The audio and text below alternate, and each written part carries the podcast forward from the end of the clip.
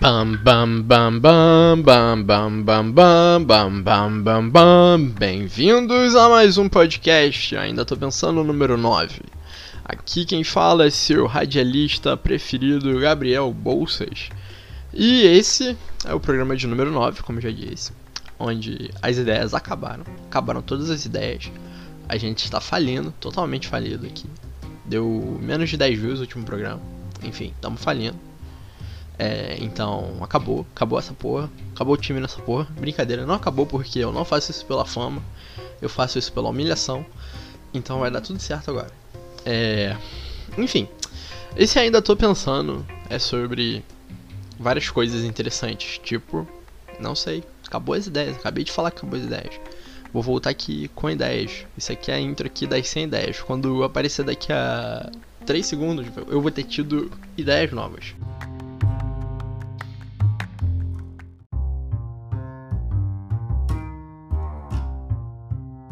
A grande diferença de que quando eu tô sem ideias e a Netflix tá sem ideias é que quando a Netflix tá sem ideias, ela lança um filme que é totalmente clichê.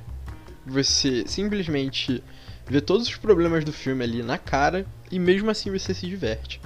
O caso que eu tô querendo contar aqui é sobre The Old Guard, que é o filme da Charlize Theron, onde a Charlize Theron prova para todo mundo que ela precisa de uns 40 filmes de ação, porque as sequências de ação desse filme são uma das mais excelentes do cinema aí 2020. O que não é tão difícil, mas aí tem Aves de Rapina, que teve uma das sequências de ação mais bonitas do mundo, que é quando ela pega a Xuxinha lá e quebra o cara na porrada. Enfim, The Old Guard é um filme sobre guerreiros imortais que protegem o planeta. É basicamente isso. É totalmente clichê. Você fica pensando, nossa, como pode ser mais clichê? Aí eles enfiam a Charlize Theron e enfiam várias cenas de ação. E mesmo assim fica maravilhoso. Você assiste aquilo ali, você fica assim, nossa, que coisa boba, adorei. Entende? É nesse nível. Agora eu vou continuar aqui procurando ideias no fundo do baú até eu encontrar algumas ideias.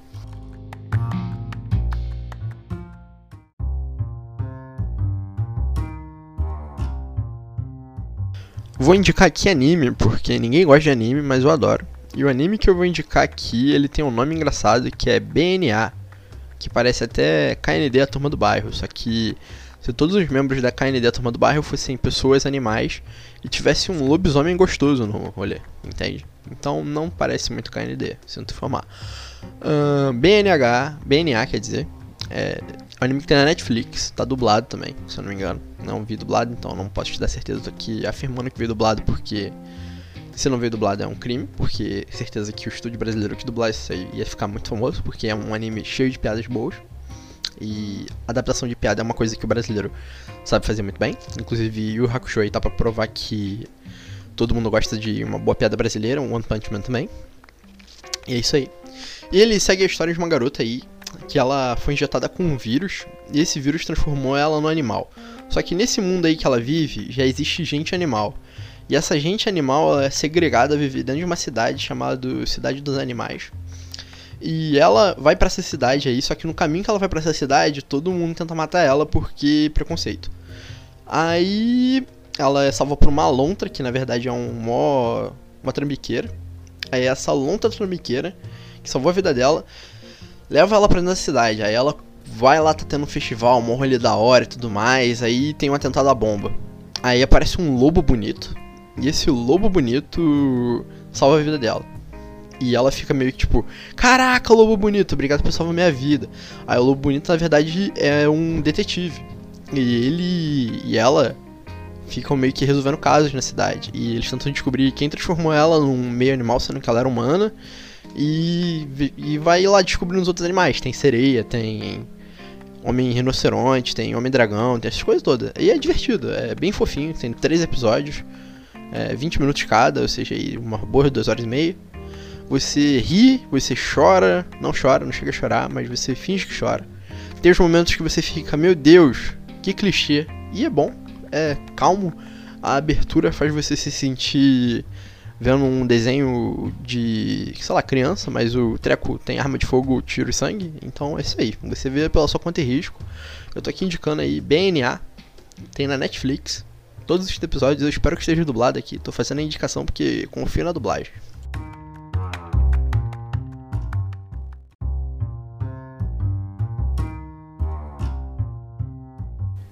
Outra ideia aqui que surgiu do fundo do baú é que tem um filme de musical que eu assisti semana retrasada na Netflix chamado Eurovision, que é sobre.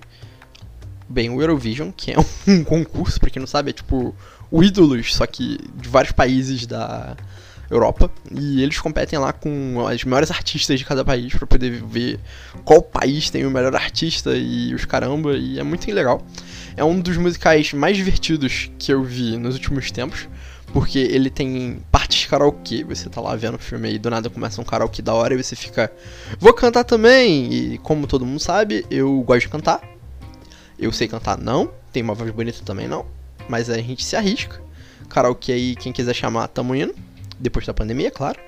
E assim, é extremamente cativante. Tem aquele ator lá, Will Ferrell. É fofinho, faz você rir. E tem karaokê. É o que você mais pode querer ir numa tarde de. uma tarde fria de domingo. Tu faz uma pipoquinha, pega o um microfone e começa a cantar junto as músicas em suíço lá. É isso aí. Perfeição. Não tem nada mais perfeito que isso na vida. Se você acha que tem, você tá completamente errado você tem mau gosto.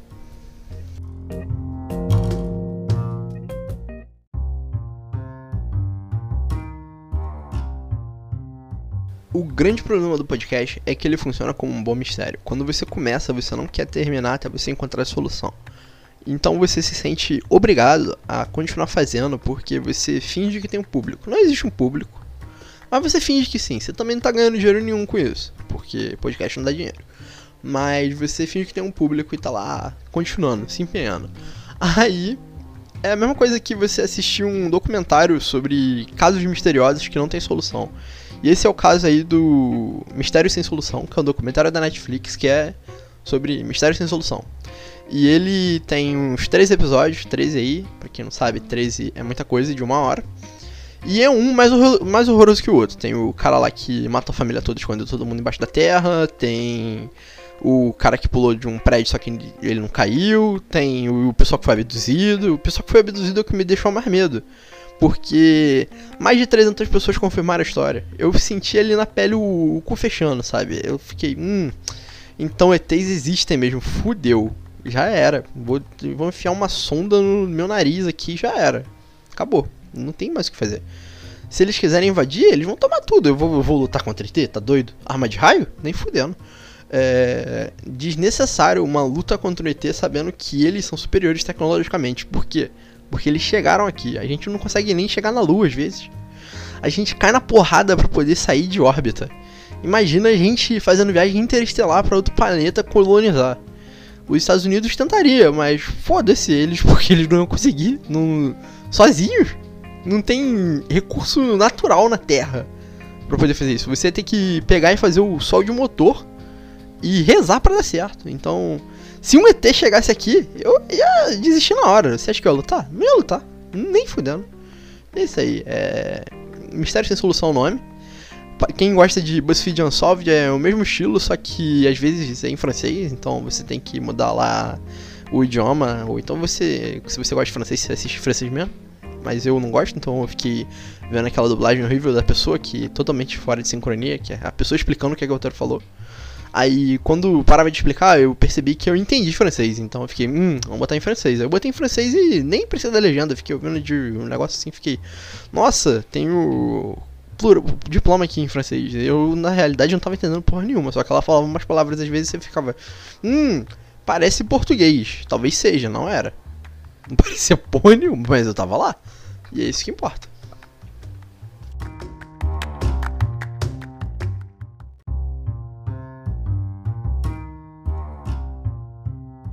Terminar aqui numa Somber Note. Pra quem não conhece, é coisa de pessoa triste. Talvez esteja triste, talvez não, não sei. Vou pensar nesse caso aí. É... Ninguém nunca sabe o que a pessoa tá fazendo. A gente nunca sabe o que a gente tá fazendo. A gente tenta. A gente vai errar muito. Vai bater a cabeça. Vai ficar puto que a gente tá errando. E vai ficar, hum, talvez, talvez eu possa errar menos aí você erra mais. Porque a vida é uma sucessão de erros. E num panorama geral, tá tudo bem você errar pra caralho. Porque, assim, quando você pega um pequeno espaço amostral e esse pequeno espaço amostral demonstra que você só tá se fudendo, se você pegar e olhar isso num escopo macro, ou seja, para todo mundo ver, com todo mundo, você vai ver que tá todo mundo se fudendo junto, ainda mais nessa quarentena. Tá se fudendo quem tá furando, tá se fudendo quem não tá furando, tá se fudendo aí velho, jovem, bebê, criança, tá se fudendo todo mundo. E a grande verdade é que tá todo mundo fudido. E a gente vai continuar um bom tempo aí nessa fudência toda. Enfim, obrigado aí. Semana que vem aí vamos falar Fleabag, provavelmente, talvez não, não sei, talvez eu não tenha ânimo, talvez seja só na outra semana. Mas aí Fleabag aí, próximo capítulo do ainda tô pensando. Provavelmente series finale, season finale aí.